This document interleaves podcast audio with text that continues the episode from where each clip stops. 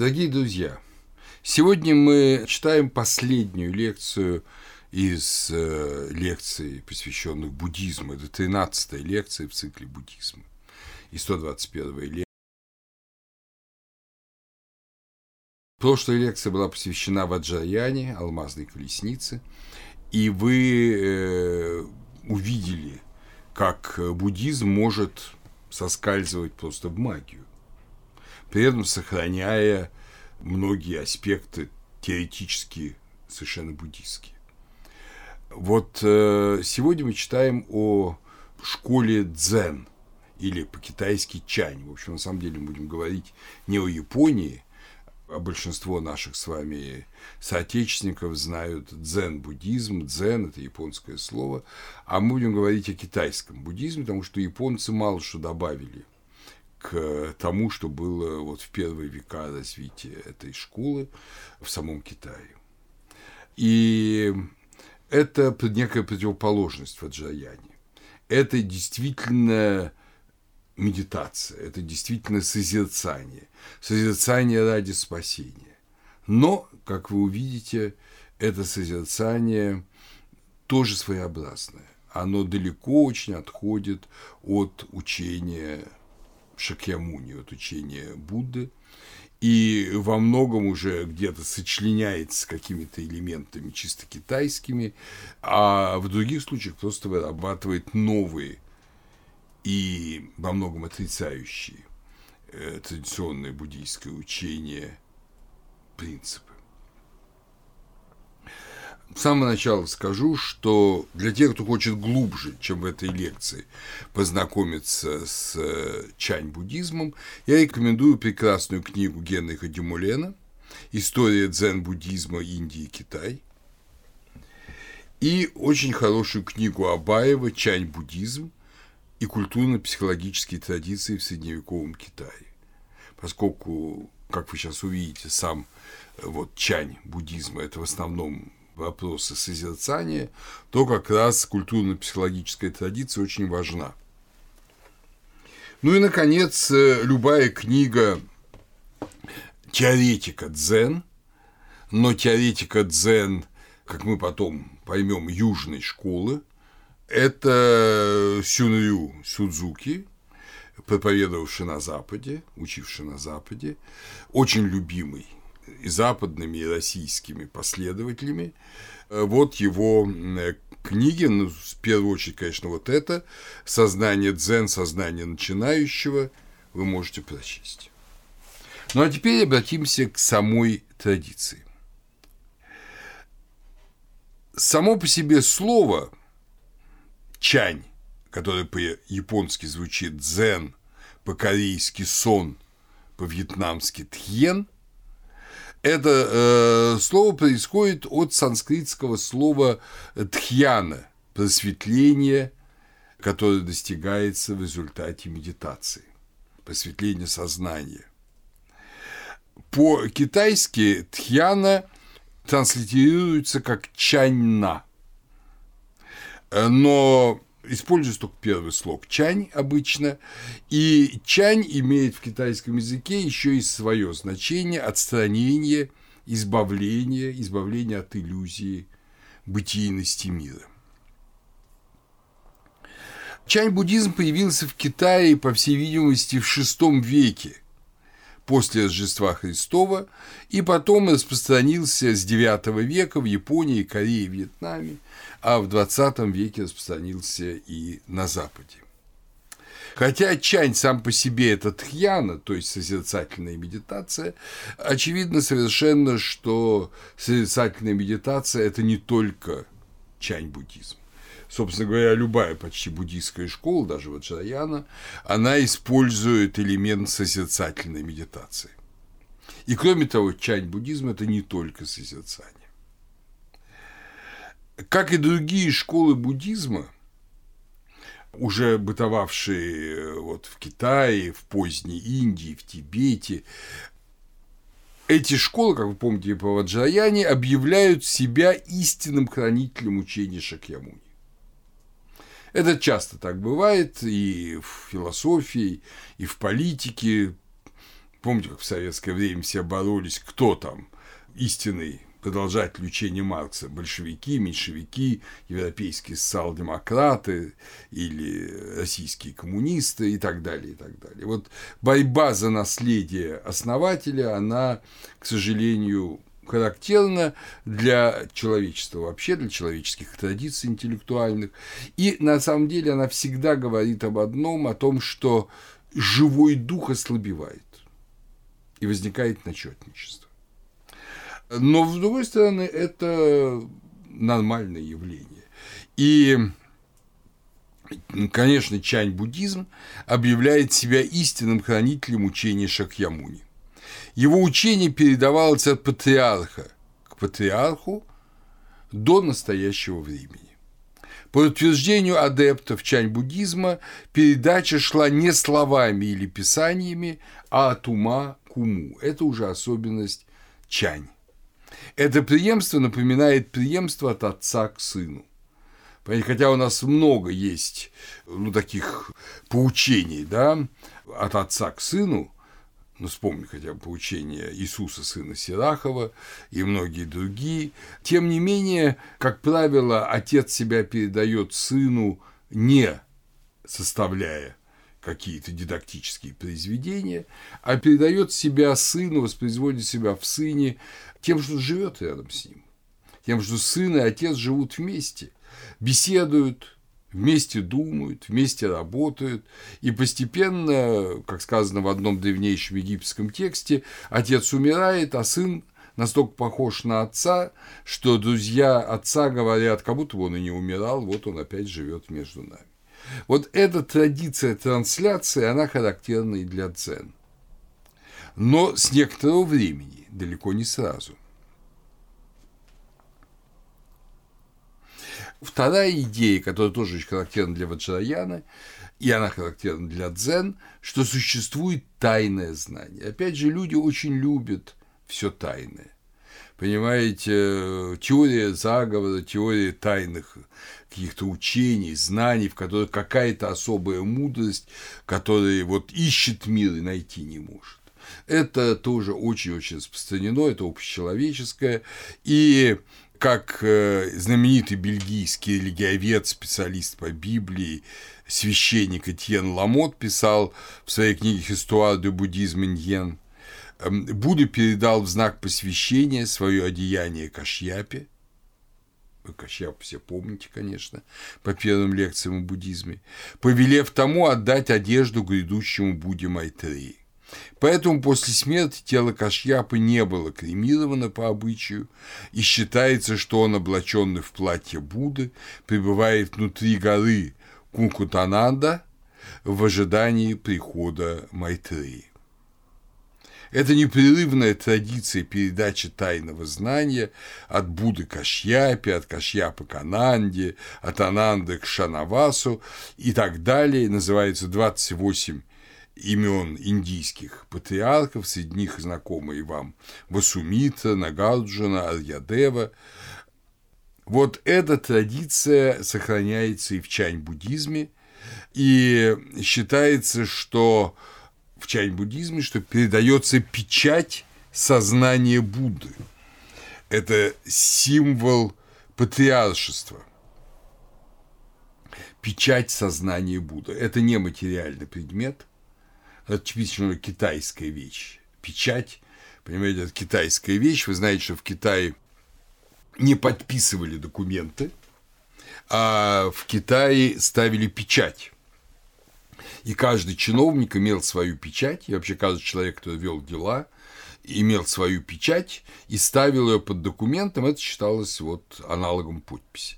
И вот такая печать есть и у меня, вот видите, вот эта классическая, это печать моего отца, которую он, когда работал в Китае, ставил на документы, даже в коммунистическом Китае, эта традиция не изменилась. И печать сознания Будды – это, конечно, не такая металлическая печать, а это духовная печать, но это вот тип сознания Будды, который передается, транслируется, раскрывается от учителя к ученику. Вторая реликвия, уже материальная, это по всей видимости, давно уже потерянная, это чаша для подаяний, которой пользовался Будда. Вот ее тоже передают как знак патриаршества. А о третьем знаке я скажу чуть позже. В тот же Дюмулен приводит Хуивэнь Умина, изречение: «Почитаемый в мире произнес: я обладаю глазом истинной Дхармы, чудесным сознанием Нирваны, истинной формой бесформенного, возвышенными вратами Дхармы, которые не основываются на словах или письменных знаках, но представляют собой особую передачу вне писаний. Это я и доверяю Маха Кашьяпе». То есть, как вы видите, не слова, не письменные знаки, а некая другая форма передачи. Почему это говорится? Ну, вы же прекрасно знаете, что буддизм, как и вся индийская традиция, долго существовал в словесной передаче.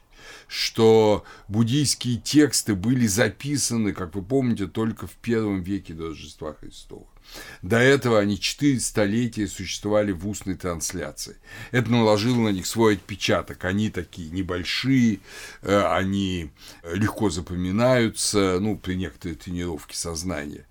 Это очень важно было. Это поучение Будды. Да, это Виная, это монашеский закон, и Сутта Питака – это поучение Будды, это его изречение сутры.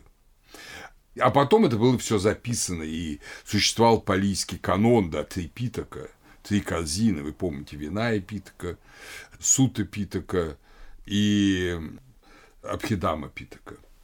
Так вот, все было записано, и вы помните, что до сих пор в Бирме, в Мандалае есть для каждого текста вот этой трипитаки особый храм в огромном храмовом комплексе. Тут же говорит, что все это не нужно. Не нужно. Не словесная трансляция, не письменная, а трансляция молчания, исихии, если угодно по-гречески, от ума к уму. Вот это уже особенность дзен. И это было уже, как утверждает чаньская традиция, было уже у самого Сиддхартхи Гаутамы, а его именно называют почитаемым в мире, да, в этом тексте, он так научил Маха Кашьяпу. Ни словами, ни писаниями. Помните, что в обычной классической Махаяне речь идет о писаниях, которые тайно сохранили в Наги и потом передали Нагарджуне. Помните все эти легенды? Вот здесь ничего этого нет. Все передается от ума к уму, прямым таким трансляцией умного делания. И это называется «Из проповеди Будды на скале Коршунов», когда он протянул собравшимся золотой цветок лотоса. Вот так называется этот текст, в котором говорится о такой форме трансляции. Дюмулен говорит, что дзен – это не просто одно из ответвлений, а, несомненно, движение более важное, ответвление буддизма, в котором значимые для буддизма установки и идеалы находят свое оптимальное воплощение. Можно с полным основанием утверждать, что без дзен буддизм не был бы тем, чем он является ныне. В дзен нашла воплощение одна из наиболее чистых форм проявления религиозной сущности буддизма. Он является плодом и цветком этого большого дерева. В дзен слились воедино с буддизмом йога и даосизм. Вот, последнее утверждение верно. Действительно, индийская йога и китайский классический даосизм, они сливаются с буддизмом в чань-буддизме. Это правда. Но вот то, что это оптимальное воплощение, я позволю себе усомниться. Если считать нормой то, что было дано основателям, и не верить в эти, конечно, поздние спекуляции о проповеди на скале Коршуна, то тогда очевидно, что тот буддизм, который проповедовал Шакьямуни, который мы изучали в первых лекциях, проповеди запуска колеса Дхармы, это и есть учение буддизма. Но для историка религии, дорогие друзья, очень важно не только сказать, соответствует ли это вот основанию или не соответствует. Для историка религии интересен каждый религиозный феномен. И поэтому дзен интересен как сам по себе религиозный феномен. Не надо нам с вами утверждать, что это истинный изначальный буддизм. Это не так. Не надо говорить, что в дзен, как говорит Демулен, оптимальное воплощение буддизм нашел. Не нашел. Это новая религиозная традиция. И он сам в последних словах этой цитаты, когда говорит, что в дзен с буддизмом сливается воедино йога и даосизм, китайская традиция, даже шире, чем даосизм, китайская традиция и индийская йога, и много-много своего своеобразного, вот это и есть чань-буддизм. Рут Фуллер Сасаки, один из исследователей и адептов чань, тем не менее, утверждает: сегодня нам со всей очевидностью ясно, что китайский чань возник не от конкретного индийского наставника, и многие его корни уходят глубоко в исконно китайскую ментальность. Вот это правильное утверждение. Хотя вы сами сейчас увидите, что внутри дзенской традиции, безусловно, есть конкретный индийский наставник, есть конкретная трансляция традиции, но в самом этом переходе буддизма из страны своего создания, из Индии в Китай, есть великое явление. Вот это переход – это великое явление. Явление,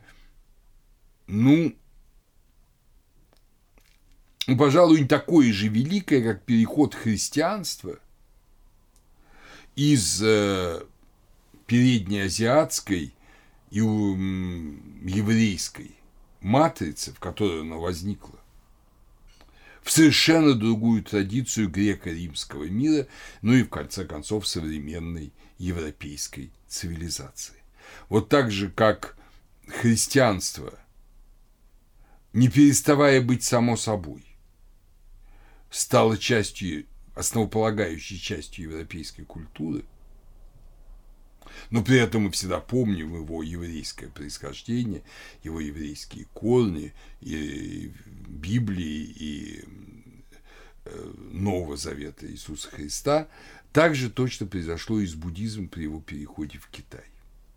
Потому что буддизм, и в частности чань, и в значительной степени чань, это наиболее китайский буддизм. Вот, понимаете, если все остальные формы буддизма, они все-таки в целом, там есть элементы китайские, но, в общем, они намного ближе к общей махаяне, то чань – это очень китайская форма, и она воспринята другой великой цивилизацией, она адаптирована другой великой цивилизацией. Вот, когда мы будем говорить о Китае, я, наверное, немножечко скажу о явлении восстания тайпинов и учении тайпинов. Это была попытка также христианства перевести на китайскую почву, если угодно, китаизировать, синизировать христианство. Такой тоже была попытка, но об этом в другой, как говорится, раз. Но надо помнить, что это одно из великих вот таких культурных переходов. Что, кстати говоря, ясно указывает, что нет вот этих национальных традиций веры, национальной веры. Понимаете, буддизм не национальная вера Китая, но чань-буддизм – неотъемлемая часть китайской цивилизации. Христианство – не неотъемлемая часть Европы. Она произошла в совершенно другом культурном поле Передневосточного региона, оно произошло, но христианство стало частью, неотъемлемой частью европейской цивилизации, ни нашей русской, ни там, Северной Европы, ни Южной, ни Западной Европы. Для всех без христианства жизнь немыслима, хотя, к сожалению, мы утратили огромную часть христианского внутреннего наследия в это страшное столетие после большевистской революции. Поэтому надо внимательно отнестись к словам Демулена. Перенесение буддизма с родной индийской почвы в культуру и повседневную жизнь Китая может считаться одним из наиболее значительных событий в истории религии. Оно означало, что страна с собственной древней культурой приняла более развитую религию, обладавшую своим письменным каноном, учением, моралью и культом. Этот переход особенно хорошо показан, но если кто-то способен прочесть двухтомник, это «Zürcher The Buddhist Conquest of China», великолепное лейденское издание 1972 года. В Китае еще задолго до Чань уже буддизм проповедовался, как вы помните, он проповедуется со второй половины II века по Рождестве Христовом, проповедь Ань Шигао, парфянского царевича, который перевел тексты многие тхаравады, и с ним же связаны с его учениками навыки тхьяна, навыки просветления и навыки сосредоточения самадхи. То есть уже правила, которые в самом буддизме во многом восприняли традицию и до буддийской йоги, в частности, традиция, которая вошла и в чань-буддизм, как такая, один из методов начала обучения чань – это сидеть и считать свои вдохи, сосредоточиться на дыхании, сколько раз я вдохнул. Понятно, что такие вещи, они разбивают сознание. Если вы должны считать вдохи, вы не будете больше ни о чем думать. Если начнете думать о чем-то другом, даже о каких-то буддийских мировоззренческих вещах, то вы тут же собьетесь со счета. А весь смысл медитации – это в таком ритмичном уходе сознания в некую реальность без смысла. Я не буду говорить бессмысленную реальность, она имеет в русском языке другую коннотацию, в реальность без смысла. Надо ум сделать чистым. С этого начиная, и эта традиция, индийская традиция, она была очень была радостно воспринята в Китае. Мы не раз с вами встретимся, когда будем говорить о чань-буддизме, с так называемыми куанами. Это по-китайски гонган, айкуан – это японское слово.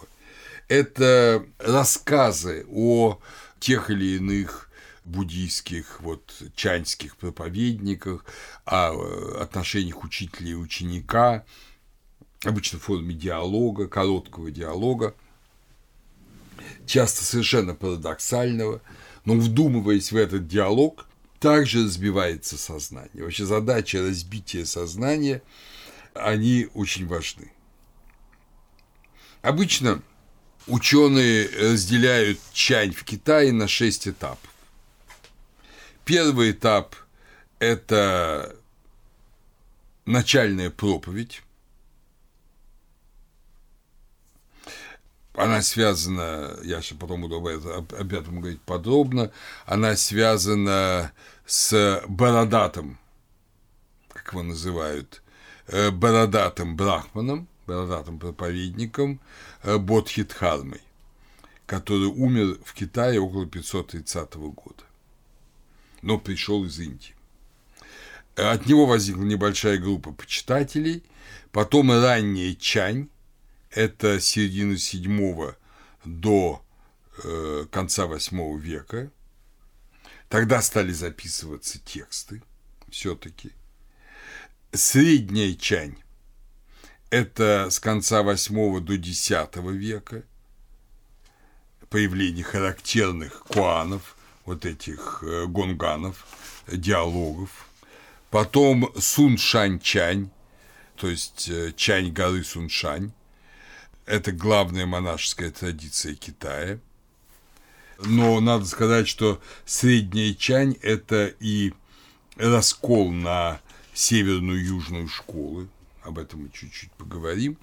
Наконец, поздняя Чань – это с XIII века по начало XX века, но это множество уже традиций, нам это не так интересно, об этом я говорить не буду, потому что это уже историческое развитие, ну, скорее, бытования учения, много очень конвергенций с китайскими традициями, особенно с даосизмом, и с другими формами культа, буддийского, например, с культом Амитабы. Ну и, наконец, современная Чань во всем мире, когда масса европейцев увлечены буддизмом, увлечены дзен, в основном ради того, чтобы, ну, как-то немножко дисциплинировать и успокоить свое замученное западной цивилизацией сознание. Немало и у нас последователей этой традиции. Первые два этапа очень плохо были освещены в прошлом, только буквально одним-двумя китайскими историками, но в начале XX века в Дуньхуане, это западные ворота Китая, это город на границе между Китаем и западной пустыней, по-моему, это провинция Гирин, если мне не изменяет память, там были найдены в пещерах многочисленные рукописи V-XI веков. Это пещера Могао. Там много-много было всего, далеко не только чаньские рукописи, даже далеко не только буддистские. Видимо, туда относилось много рукописей за ненадобностью. Не надо забывать, что в Китае с XI-XII века разворачивается книгопечатание, намного раньше, чем в Европе. Печатали не наборные книги, а так называемую ксилографию, то есть целую страницу вырезали из дерева, все иероглифы, и потом, естественно, эту матрицу печатали, и так много сотен экземпляров часто делали. Вот. И тогда рукописи стали не нужны, и их стали складывать, но они благочестиво их не уничтожали. И вот они в такой пещере Могао сохранились, в начале XX века были найдены китайскими же монахами. Часть из них была продана на Запад, часть осталась в Китае. И вот благодаря этому мы узнали намного лучше ранний и самый интересный для нас с вами период чань-буддизма.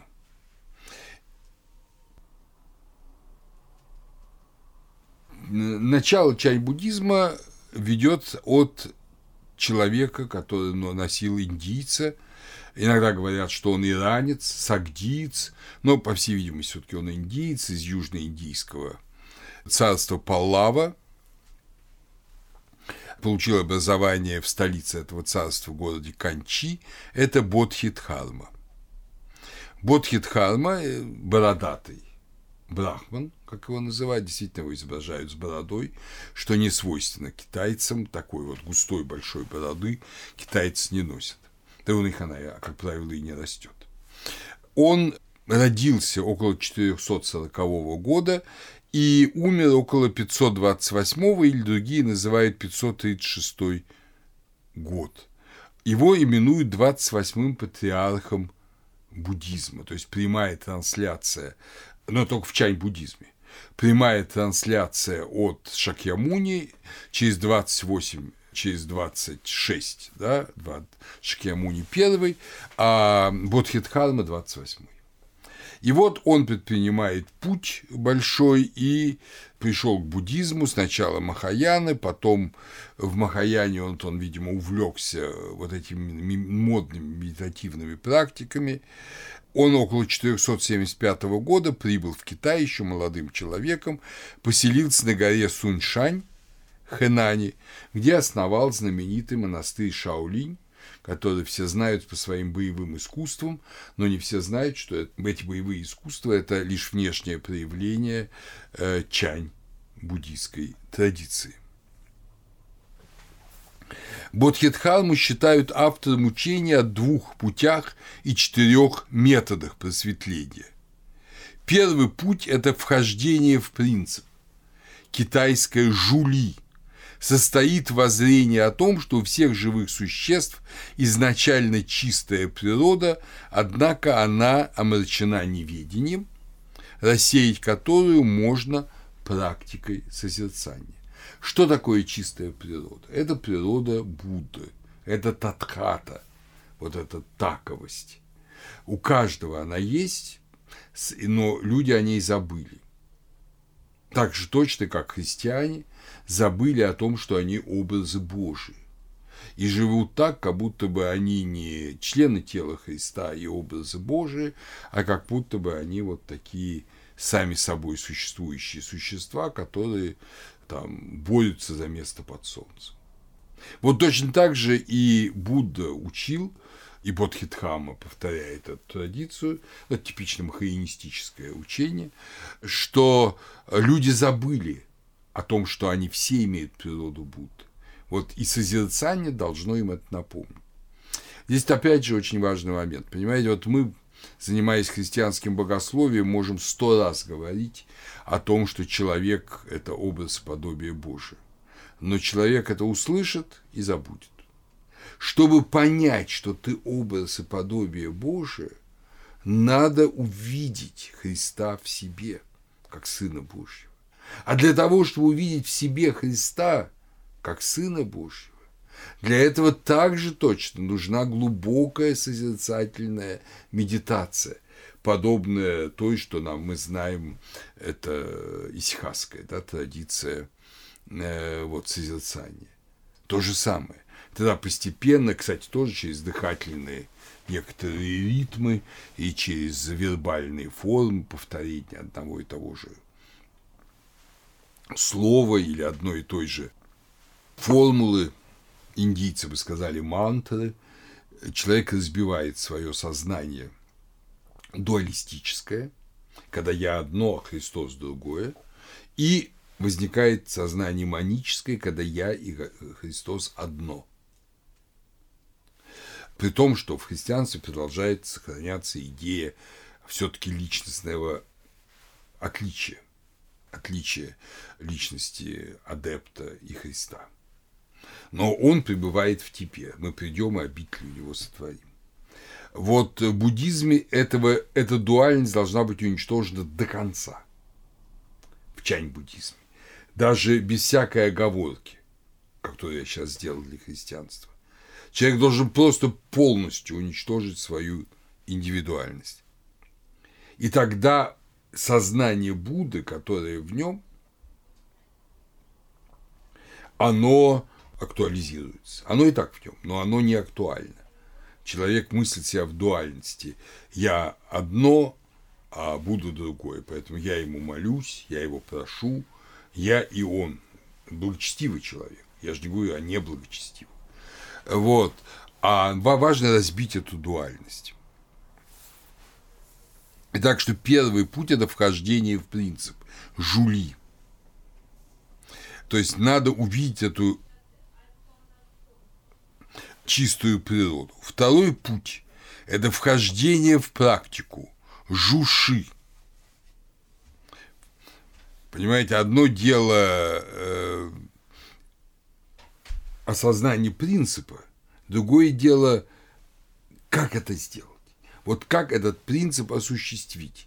Это то же самое, что и в Ваджраяне, да, метод и мудрость. Два эти аспекта, метод и мудрость. Так же и тут.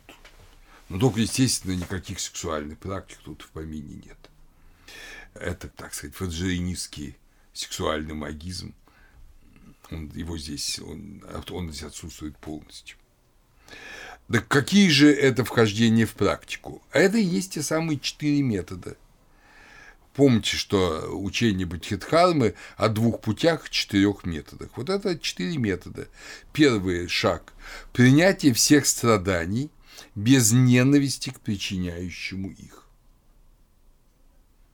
Надо сказать, что некоторые учителя чань-буддизма, они очень-очень заставляли страдать своих учеников, вплоть до того, что как бы наносили им тяжкие телесные повреждения. Это было вот именно для того, чтобы ученик привык не винить учителя и вообще ни одного человека. Принятие страданий без ненависти к причиняющему их. В нашем мире это очень сложно, но это первый начальный этап чань-буддизма. Второе – спокойно принимать любые события судьбы как результат причинно-следственных законов. То есть, если с тобой что-то случается, опять же, что-то трагическое, есть что-то хорошее, мы об этом обычно не думаем, есть что-то тяжелое с тобой случается, или с той страной, в которой ты живешь, или с той областью, где ты находишься, то ты это принимаешь спокойно и видишь в этом результат кармический. То есть, значит, в прошлом было что-то не так сделано, в прошлых рождениях, тобой ли, обществом ли, и это проявляется вот сейчас так. Третий этап – отказаться от стремлений и устранить страсти. Тоже понятно совершенно. Ну и четвертое – соблюдать винаю, соблюдать дхармические законы, те правила, которые существуют в буддизме, мы их с вами все изучали. Как вы видите, это классическая Махаяна, но уже с некоторым акцентом на сознание. И постепенно Бодхидхарма, который, видимо, был махаянистом, он стал идеальным чаньским наставником. То есть те элементы вот в этом, которые я прочел, и которые помогают чань, они были более выделены, выпукло, а остальное было отброшено. Бодхидхарме приписывается стихотворение, которое, по мнению ученых, написано намного позже, в эпоху Тан, то есть через столетие, да, через полтора после смерти Бодхидхармы. Но оно приписывается ему, мы не знаем. Вообще источников мало. Вы видите, когда мы переходим на Китай, появляются точные даты, которых в Индии нет. Но источников все равно мало, а если бы не было пещер Дуньхуана, было бы еще меньше. Итак, каково это стихотворение? Оно тоже важное. Особая передача вне учения, не основывается на словах и письменных знаках. Указывая непосредственно на сознание, оно позволяет увидеть собственную природу и достичь состояния Будды. Так, передача вне учения, не основанная на словах и письменных знаках, она происходит непосредственно от сознания к сознанию. Ну, а цель – это увидеть собственную природу татхаты, о чем мы уже с вами говорили. Самое главное в чань-буддизме – это даже не увидеть природу татхаты. В этом вся Махаяна в этом. А это то, что это знание происходит вне учения. Махаяна – это сотни огромных и небольших, как мы знаем, но важнейших трактатов. И мы их с вами цитировали, я о них с вами говорил, эти долгие, длинные санскритские названия. А вот здесь все это не нужно. От сознания к сознанию, как сын от отца, получает человек просвещение. Было ли так на самом деле с Бодхидхармой? Или это последующие рассказы о нем, нам не важно. Так же, как историку религии не важно, существуют нимфы на самом деле или не существуют. Важно то, что в них верили в Греции. Также и здесь нам важно, что в чань-буддизме верили в определенное учение основателя. Было ли это действительно учение основателя, о котором мы мало знаем? Или же это было более позднее учение, ему приписанное, неважно. Важно то, что это суть чань-буддизма. Рассказывается, что Бодхидхарма перебрался из Индии в Китай и был принят императором Уди династии Лян Это 501-549 годы, ну, естественно, после Рождества Христова, который поощрял буддизм, создавал новые монастыри и святилища. Буддизм же уже несколько столетий существовал в Китае, и он его всячески поощрял. Увидев индийского, заморского, а он прибыл морем, Бодхидхарма, скорее всего, увидев заморского проповедника, император спросил: «После вступления на престол я возводил храмы, переписывал сутры и принимал вступление в монашество. Какие заслуги я этим приобрел?» «Ровным счетом никаких», – отвечает Бодхидхарма императору. «Почему никаких заслуг?» – удивляется Уди. «Все это нечистое устремление к заслугам. При помощи них добиваются созревания ничтожного плода рождения в форме человеческого существа или божества. Они подобны теням, следующим за формами, но сами по себе не являются реальностью». То есть, оказывается, все эти плоды для перерождения, помните, Ашока писал, что я надеюсь переродиться на высоком небе, на небе Брахмы, на небе Индры, оказывается, все это чепуха. Никакого значения эти дела не имеют. Они в лучшем случае улучшат твое рождение, а надо стремиться прекратить рождение. И тогда Уди спрашивает: «Тогда что же представляют собой подлинные заслуги?» «Это чистое знание», – отвечает Бодхидхарма, – «чудесное и совершенное. Его сущность – пустота. Таких заслуг невозможно достичь с помощью мирских средств».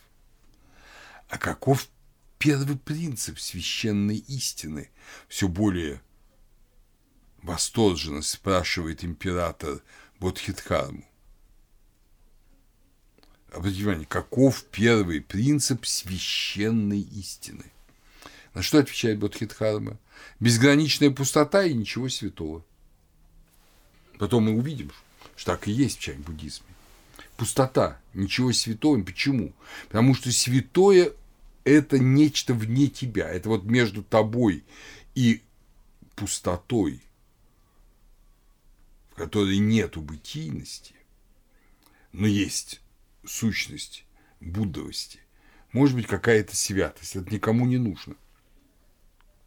Помните Сухавати, райская земля, вот все эти вещи. А здесь все это отбрасывается, все это не нужно. Так что ничего святого. Уди, уже совершенно потрясенный, спрашивает: «Но если ничего святого, тогда кто же стоит передо мной? Передо мной же стоит святой». «Не знаю», – отвечает Бодхидхарма. «Кто стоит передо мной, не знаю». Помните, примерно то же самое в вопросах Милинды есть, вот, обращенных на Ганасене. «Это только кличка, а человека нет», – отвечает на Ганасена, да?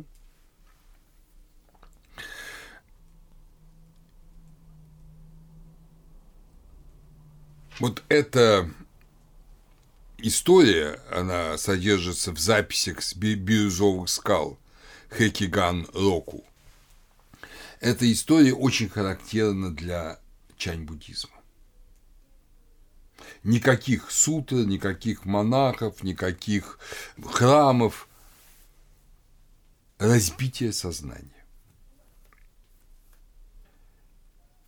Кстати говоря, именно с Бодхидхармой связано и происхождение чая в Китае. Рассказывают, что Бодхидхарма как раз, находясь в своей медитации, а говорят, что он медитировал, и с этого времени это будет нормой такой медитации, медитация лицом к стене. Просто к стене, плоской стене, без всяких икон, без всяких изображений, разбитие сознания. Вот он так медитировал и стал засыпать. И тогда он отрезал себе веки и выбросил их вон. Они попали на гору Ча, и отсюда происходит название Чай. и любят говорить до сих пор чаньские монахи, что чань и чай одной сути. И, надо сказать, то, что у нас называется, вот это ресницы, выкинутые на голову, это байхао, белые ресницы, от этого происходит байховый чай. У нас название байховый чай, это от байхао, белые ресницы, это ресницы бодхидхармы. Ну, о нем рассказывается масса разных историй. Характерна очень история, такая уже народная совершенно, о том, как бодхидхарма медитирует, а мимо него проходит какой-то известный военачальник, генерал, скажем, китайский. И бодхидхарма так ему бросает, что тебе надо обязательно измениться и полечиться, иначе ты через неделю умрешь.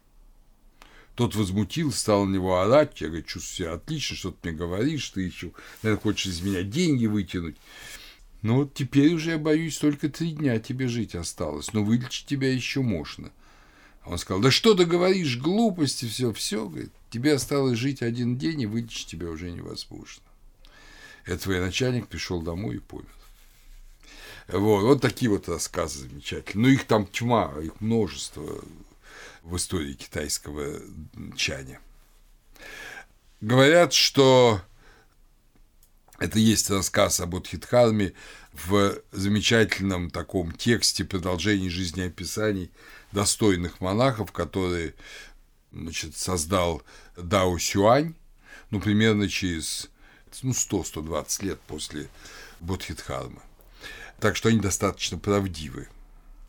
Это Сюйгао Сэн Джуань, продолжение жизнеописания достойных монахов.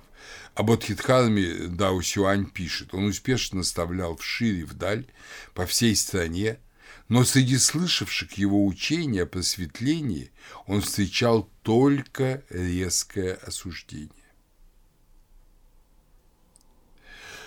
И это несколько раз говорится в разных текстах, и когда вот сейчас были найдены вот эти новые тексты в Дуньхуане, то мы видим то же самое. Бодхидхарма на самом деле не был принят на ура.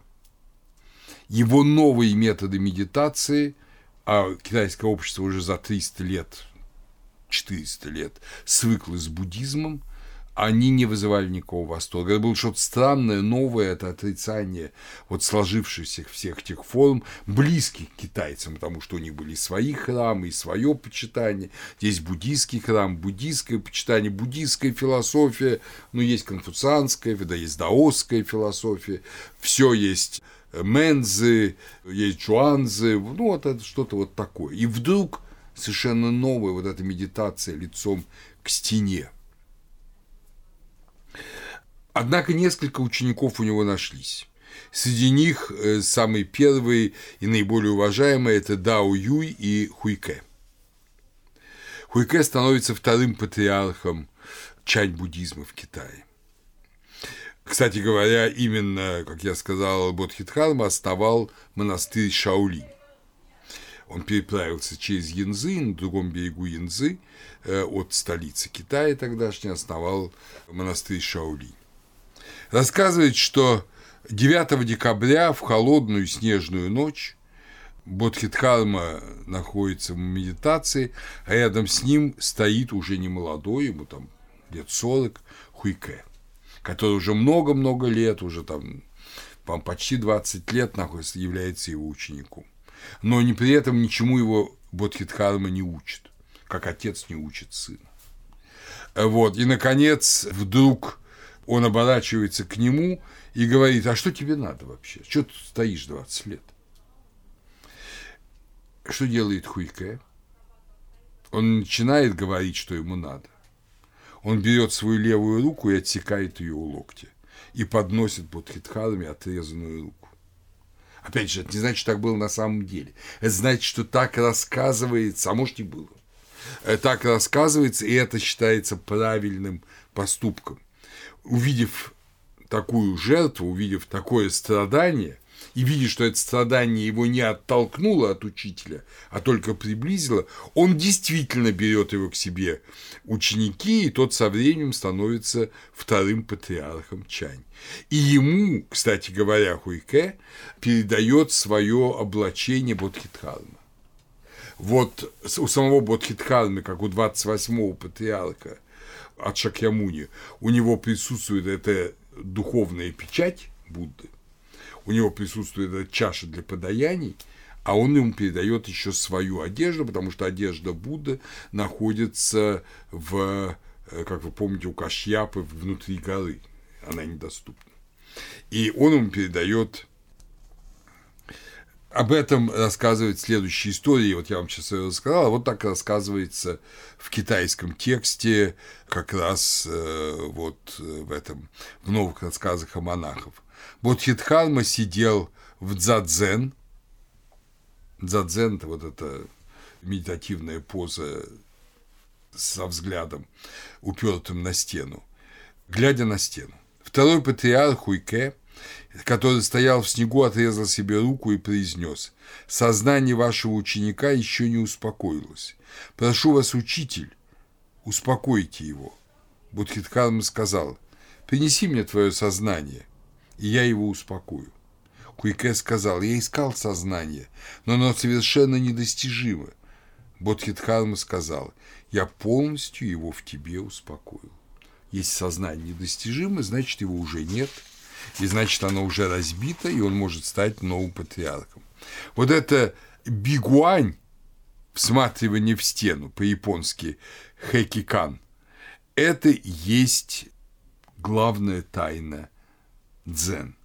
Разумеется, не обязательно использовать стену, есть и другие способы, и разные учителя придерживались разных методов технических, но суть одна – разбивание сознания. И метод всматривания в стену, бигуань, становится нарицательным. Не то, что обязательно надо смотреть в стену, но само вот это разбивание сознания путем отказа от всяческой рефлексии – это и есть смотрение в стену. Ну, если уж заканчивать с Бодхидхармой, тогда надо сказать еще. Прошло 9 лет, и он пожелал вернуться на Запад, в Индию. Он призвал своих учеников и сказал: «Время наступило, почему бы каждому из вас не сказать, чего он достиг?»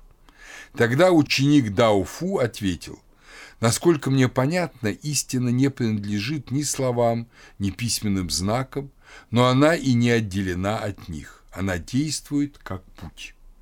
«Ты получишь мою кожу», – ответил Бодхидхарма. Монахиня Цзунчи сказала: «Насколько я понимаю, истина подобна благостному сиянию земли Будды Акшопхе. Ее можно увидеть один раз, но не дважды. Ты получаешь мою плоть». Дао Ю сказал: «4 великих элемента изначально пусты, 5 скандх не существует. Как я уверен, никакую дхарму нельзя постичь. Ты получаешь мои кости». Наконец, очередь дошла до Хуйке. Он почтительно поклонился и молча застыл. «Ты получаешь мой костный мозг». И он стал патриархом.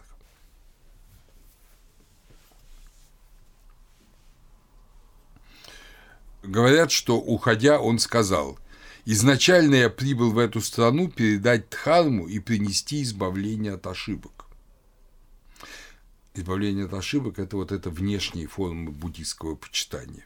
Цветок раскрывает 5 лепестков, плод созревает сам по себе. То есть он уходит, а плод будет созревать. Рассказывают другую историю, что он не ушел на Запад, а умер в Китае. Умер в Китае, но один сановник китайский, который ездил в Индию, возвращался обратно в Китай. И по дороге на постоялом дворе, где-то уже в районе Хорезма, вдруг встретил Дхаммападу.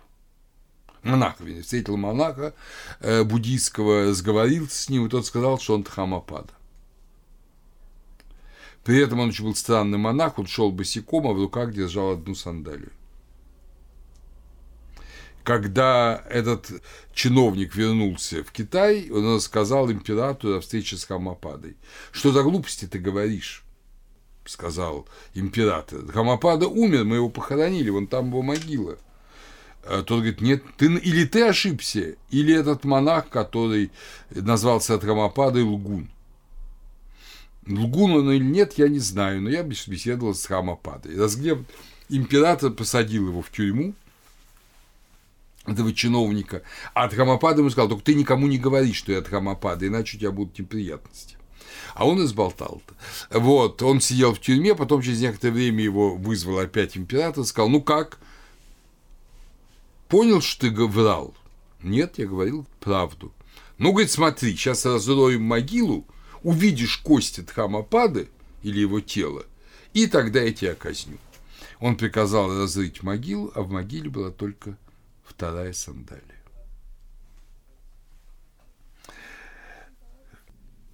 Так что он действительно вернулся в Индию, но только после вот такой странной как бы смерти. Именно Дхаммапада научил Хуйке изучать Ланкаватара-сутру как текст, который объясняет вот это разбитие сознания. И, став патриархом, он привлекал к себе последователей, учеников, именно открывая возможность интуитивного познания и самопросветления, которое превозносится в этой сутре, которая, кстати говоря, тоже переведена вот у Абаева на русский язык в чань-буддизме. Есть приложение она. Эта сутра, как и называл Хуйке, это стремление к достижению недостижимого. Такое название Дао Сюань дал вот описанию биографии Хуйке. Объясняя свое учение, Хуйке говорил: глубочайшая истина заключена в принципе тождественности. Только по причине невежества люди принимают жемчужину мани, а вы помните, да, этот мантру «Ом мани падме хум», да, «Ой, воистину жемчужина в лотосе». Только по невежеству люди принимают жемчужину мани за кусок кирпича.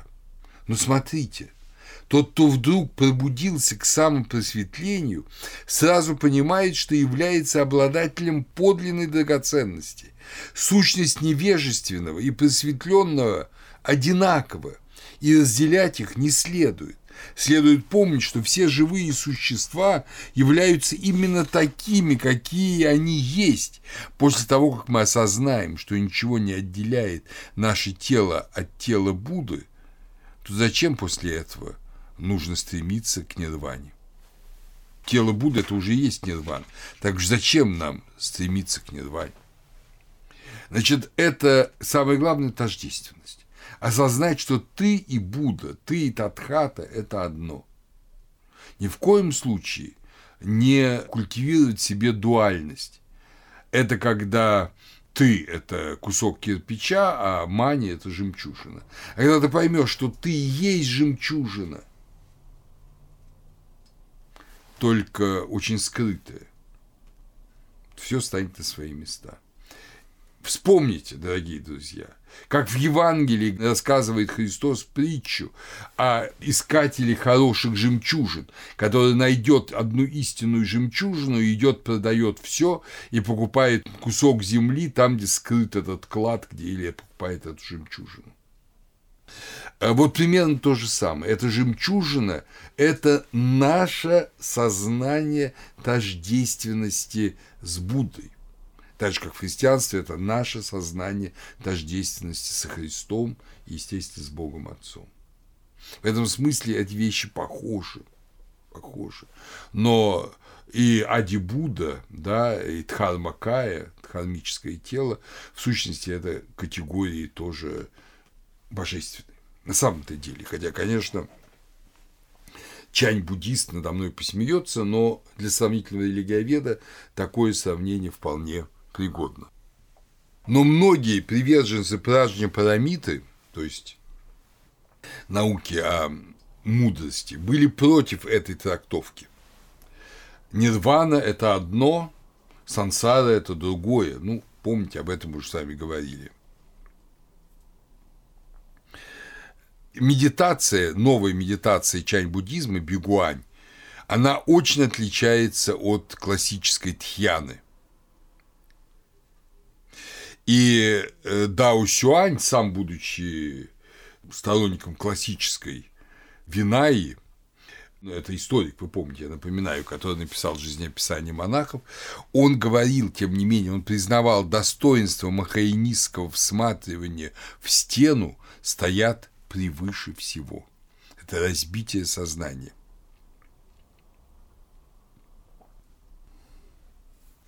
Ну, можно привести мнение современного ученого Янагида, которое приводит Дюмулен. Вполне очевидно, что мы не можем получить ясного представления о методе чань у Бодхидхармы. Трактаты о 2 входах и 4 деяниях, помните, я о них только что говорил, единственные приписываемые ему сочинения по своему содержанию предельно просты. Почти невозможно указать конкретные различия между его формой медитации и методами известных наставников тхьяны того времени, равно как и пытаться выяснить, каким именно образом эта медитация может быть связана с внезапным просветлением, которое впоследствии стало считаться высшим махаянистским чань-дзеном. И тем не менее, уже в рассказах о Бодхидхарме, об этой отрубленной руке ученика, о беседе его с императором, вот возникают эти моменты разбития сознания. Не изучение, не исследование тщательное, а разбитие сознания. И медитация, Бодхидхарма по преданию, что-то, по-моему, лет 30 сидел, глядя в стену, это и есть вот это разбитие сознания. Третий патриарх Сэнцянь умер в 606 году, он малоизвестен, его считают автором надписи верующего сознания. Его приписывают следующее сочинение. Но, возможно, оно составлено уже в эпоху Тан. Я напомню, что эпоха Тан 618-907 годы после Рождества Христова. Тем не менее, послушаем это стихотворение небольшое. Оно очень важно, опять же, для дзенского представления, для чаньского представления. «Совершенный путь не ведает трудностей, но он не желает отдавать чему-то предпочтение. Только освободившись от ненависти и любви, он являет себя полностью и без прикрас. В высшем мире истинной таковости нет различий между другим и собой. Когда мы пытаемся к ней приобщиться, можно сказать только одно – недвойственность. В недвойственности все одинаково. Все, что она обнимает, заключено в ней. Мудрецы всех 10 сторон света все вступают в эту абсолютную веру. Эта абсолютная вера не подвластна ускорению времени и протяженности пространства. Одно мгновение равно 10 000 лет. Неважно, чем обусловлены вещи – бытием или небытием. Они проявляются прямо перед тобой. Бесконечно малое может быть равнозначно большому. Когда забываешь о внешних условиях, бесконечно большое может быть равнозначно малому. Когда исчезают из поля зрения существующие границы». Вот таково это стихотворение. Уже понятен его смысл. Это абсолютная релятивизация двойственности. Двойственности нет. Большое и малое, да, все это теряется. Двойственности нет. Нет никакого противопоставления тебя и иного. И тебя нет, и иного нет.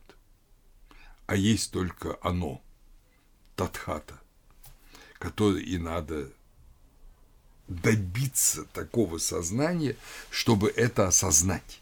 Тогда не будет перерождений, тогда не будет сансары, тогда человек входит тут же в нирвану. Хотя сансара и нирвана – это одно. Если угодно, сансара – это неосознанная нирвана. Дао Сюань умер в 667 году. Вы помните, это продолжение жизнеописания достойных монахов. И у нас провал. После этого мы довольно долго не знаем, как развивалось это учение. И во многом как раз пещеры Дуньхуана, они помогают нам запомнить этот провал. Только при династии Сун 960-1127 возникают продолжение этой книги Дао Сюаня о жизнеописаниях достойных монахов. Но, тем не менее, мы знаем, что четвертым патриархом был Дао Синь. Более 30 лет провел он на горе Шуаньфэн, где собрал более 500 монахов. Именно при нем произошел переход реально бродячих монахов к оседлым монашеским общинам. Но в этих общинах монахи трудились. Вы помните, что буддийские монахи вообще и вообще индийская традиция, что аскет не производит сам пищу, он ее собирает подаянием. Но в Китае, довольно бедной стране, на большие монашеские общины еды не хватало, подаяния давали мало. Около монастыря все уже были обобраны крестьяне. Поэтому монахи, чтобы жить, должны были сами работать. И как раз чаньское монашество при Дао Сине выработало принцип и работать, и медитировать. Оре и лаборе, да, оре и лаборе. Молиться и трудиться. Такой вполне принцип и христианского монашества. Для чаньского монашества это был принцип, был сформулирован следующим образом: идти, стоять, сидеть, лежать. Значит, идти и стоять – это работа разного вида. Сидеть – это медитация, лежать – это сон, который тоже необходим. И тогда же формулируются два принципа – медленного, долгого совершенствования и мгновенного просветления.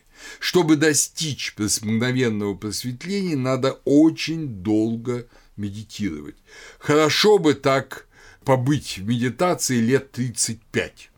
Говорил Дао Синь, говорили другие чаньские монахи того времени, тогда у вас будет мгновенное просветление. В китайской, так называемой китайской трипитаке Тайсё Синсю Дайдзокё, это японское название, есть текст 2837, в котором описывается вот учение Дао Синя, хроника наставников Ланкаватары. «Пять ворот Дао Синя» называется этот текст. Вот он, короткий текст.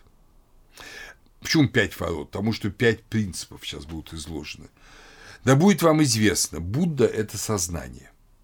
Вне сознания нет и Будды. Это содержится в пяти положениях. Первое. Основа сознания в принципе едина с Буддой. Второе. Движение сознания приносит с собой сокровища дхармы.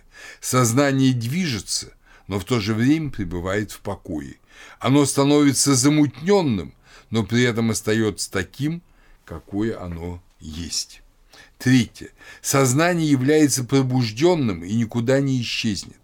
Пробужденное сознание всегда наличествует. То есть это не цель, это бытование. Дхарма пробужденного сознания не имеет конкретной формы. Пятое. Сохраняя единство, не сбиваясь с дороги, обитая одновременно в движении и в покое, можно отчетливо увидеть природу Будды и войти во врата самадхи. Как вы понимаете, есть главная идея не достичь нового сознания, а раскрыть это новое сознание, которое уже существует в тебе. И далее Дао Синь объясняет: «Занимайтесь же со всей серьезностью сидячей тхьяной». Сидеть в состоянии тхьяны ну, то есть просветление, важнее, чем все прочее. Очень хорошо провести в медитации не менее 35 лет, утоляя голод скудной пищей и держа закрытыми двери. Не читайте сутр и ни с кем их не обсуждайте. А для буддистов это самое главное. Все же монахи сидят по кельям, читают сутры и, собираясь там 2 раза в месяц, обсуждают. Если вы будете усердно совершенствоваться, то сами в первую очередь и получите от этого пользу. Подобно тому, как обезьяна вполне удовлетворена, когда вкушает сердцевину ореха, очень немногим удается довести свою сидячую медитацию до исполнения. То есть не читай, не изучай, а уничтожай свое сознание. И тогда, лет так через 35, ты достигнешь мгновенного просветления. Вся буддийская традиция убирается. Вот дзен, вот чань-буддизм. Чистое сознание. Удобно, казалось бы, для лентяев, когда не надо там штудировать огромные трактаты. Но, может быть, оно и удобно, но посидеть лентяй 35 лет. Такой позе, но при этом работай на себя и сам себя корми. 5-й патриарх Хунжень, 601-674 годы его жизни. Его книга «Медитации. Ворота Дхармы с Восточной горы». То есть, понимаете, они отрицали, но они сами писали, они сами излагали свои методы. Пришел к Даосиню 6-летним мальчиком, днем работал, а ночь проводил в медитации. Отказывался от всех приглашений императора явиться ко двору. Второму посланнику он ответил, что не пойдет, даже если за отказ его казнят. Вроде бы такая честь пойти к императору, а он говорит: нет, не пойду. Никогда, никогда, ни при каких условиях. Хотите, убивайте. В итоге император прислал ему большие дары. Он подвязался на горе Пинджун, которую называли Восточной горой или горой 5 патриархов. В дуньхуаньских рукописях найден его трактат «Цуй Шанчен Лунь». В этом трактате он, в частности, говорит. Я напомню, что в Китае первые цифры, значит, иго, лянга, санга, сыга, обозначались черточками горизонтальными. 1, 2, 3, 4. И он говорит о иероглифе 1, то есть о одной черте. Посмотрите туда, где горизонт исчезает за небом, и представьте себе иероглиф 1. Это вам сильно поможет. Начинающим хорошо сидеть в созерцании, и когда их сознание рассеяно, сосредотачиваться на иероглифе 1, то есть на линии горизонта или реальной, или, если смотришь на скалу, представляемой. 1, горизонт, ничего нет, пустота, и сознание замирает. В это же время после Хунжэня формируются северные и южные школы. До сего времени практически дошла южная школа. Она считается основной, и долгое время вообще считали, что северная школа – это какое-то маленькое ответвление, малозначимое. А между тем рукописи Дуньхуана обнаружили, что северная школа несколько веков, примерно до XI века, она была очень-очень актуальной. Чань и вообще Китай в отношении к чань буддизму разработал формулу «нань-дунь, бэй-дзянь» – внезапность юга, постепенность севера. В чем тут дело? Север исходил из того, что надо постепенно, изучая трактаты, размышляя над ними, медитируя над ними, постепенно, вот за эти лет 35, достичь просветления. А южная школа говорила о том, что ничего этого не надо, ничего изучать не надо. Надо медитировать, не изучая, и в какой-то момент тебе придет просветление. Основатель северной школы, ученик Хунжэня Фажу, после смерти учителя, с которым провел 17 лет, жил в окрестностях Лояна, столицы. Возобновил монастырь Шаолинь, который был основан, как вы помните, в 496 году. Основан был Дхаммападой. Сам Фажу так и не стал патриархом, а патриархом стал его ученик Шэньсю. Он тоже был учеником Хунженя и стал шестым патриархом и продолжателем северной школы. Его трактаты «Созерцающее сознание», «Врата к средствам нерождения» в Махаяне утверждали, что практика созерцания должна основываться на учении. Шэньсю по преданию прожил более 100 лет. В эпитафе, оставленной Чань Юэ, особо подчеркивается его приверженность Ланкаватари-сутре. Говорится, что Шэньсю остановил поток идей и положил конец всплеску воображения, а все силы приложил к сосредоточению своего сознания. Он проник в ту область, где нет различия между священным и обыденным. Но все это построено на глубоком изучении текстов, медитации над текстами, медитации над поучениями учителей, медитации над буквой и словом. На протяжении нескольких веков, как теперь выяснилось, именно эта школа являлась основным направлением китайской чань. Такие поэты, знаменитые китайские, танские, как Ван Вэй, и Дуфу, их стихи переведены на русский язык, вы можете их читать, они восхваляли стремление к тишине и чаньский способ содержания, принятый в северной школе. То есть созерцание через интеллектуальное осмысление. Вот в том было величие северной школы, что можно было, они считали, медитировать, одновременно размышляя над прочитанным, сказанным, продуманным. Но эта школа захерела.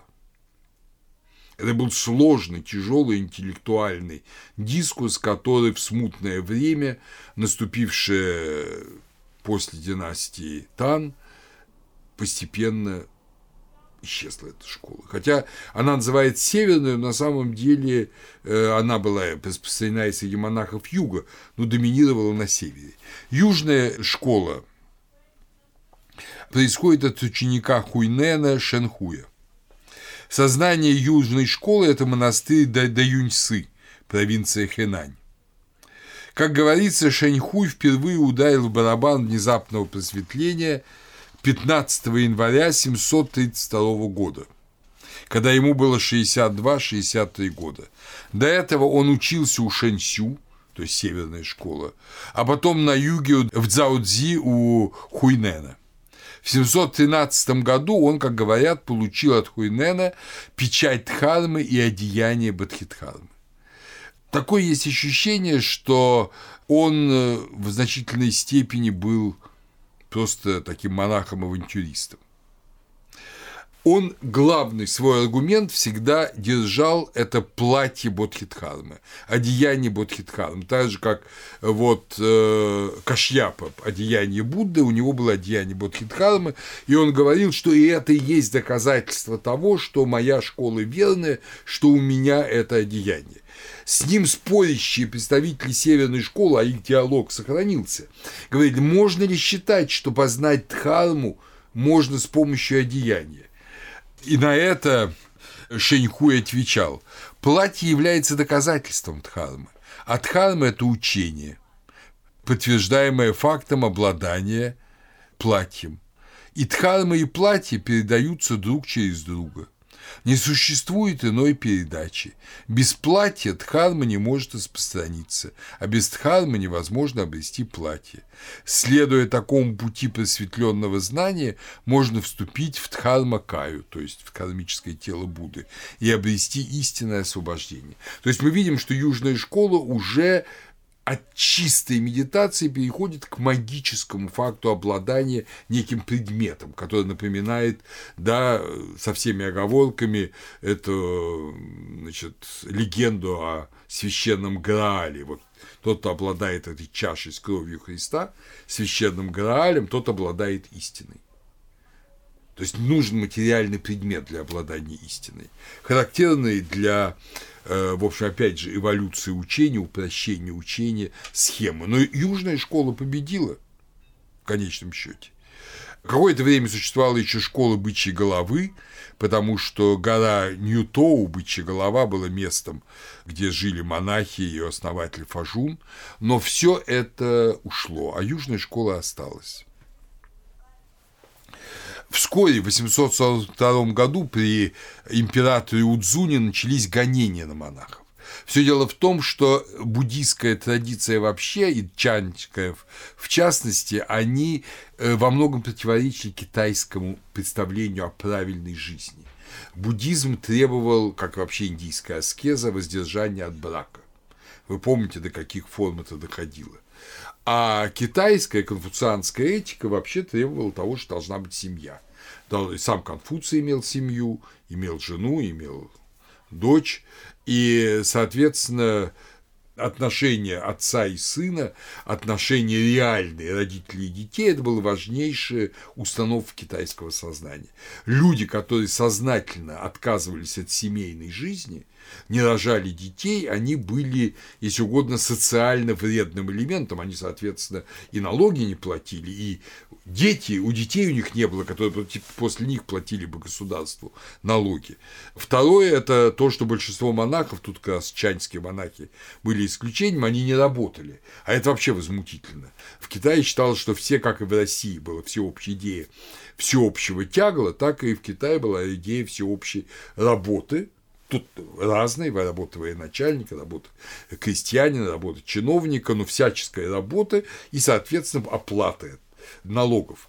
Поэтому Удзун начал гонение на буддийских монахов, и есть документ, датированный 846 годом, это предпоследний год правления Удзуна, где говорится, что по всей империи было уничтожено более 4600 монастырей, и более 260 тысяч монахов и монахинь были возвращены к мирской жизни и обложены двойным налогом, потому что они не хотели иметь семью. Было разрушено 40 тысяч храмов и алтарей, было конфисковано несколько десятков миллионов цинов плодородных земель, а 150 тысяч рабов было передано государству. Но через год император Удзун умер, и гонения закончились. В настоящее время, это вы легко прочтете у Судзуки, дзен не требует глубокого изучения текстов и даже смеется над этим. Вот, например, характерный куан, да, характерный рассказ, который приписывается герою его Хуйжень и его ученик Мадзу. Хуйжень спросил Мадзу: находчивый, с какой целью ты сидишь тут на корточках? Я хочу стать Буддой. Учитель стал тереть кирпич о камень. Что ты делаешь, о наставник? Вот я потру и сделаю кирпич зеркалом. Как можно сделать это? А как можно, посидев на корточках, стать Буддой? В другом трактате Линзы Хуйчжао Юйлу прямо говорится: если встретишь Будду, убей его. Почему? Потому что Будда в тебе. Если ты встретишь Будду вовне, это будет разрушение принципа единства, да? Это будет дуальность. Значит, надо убить его, как дуальность. В Муманакане, японском уже тексте, говорится: для того, кто на самом деле понял ответ Джао-Джоу, вот если встретишь Будду, убей его, не существует ни Шакьямуни в прошлом, ни Майтрея в будущем. В другом куане Муманакана говорится: добрый старый Шакья разыграл перед нами деревенскую комедию. Со всеми этими поучениями, с монахами, с проповедью запуска колеса Дхармы и так далее. Все деревенская комедия. Наставник Фаянь, это 45-й, наставник Фаянь с Восточной горы сказал: даже Шакья и Майтрея его рабы. Кто же он сам? Так что Будда не может быть средостением дуализма. Он сам – это то, что есть в тебе.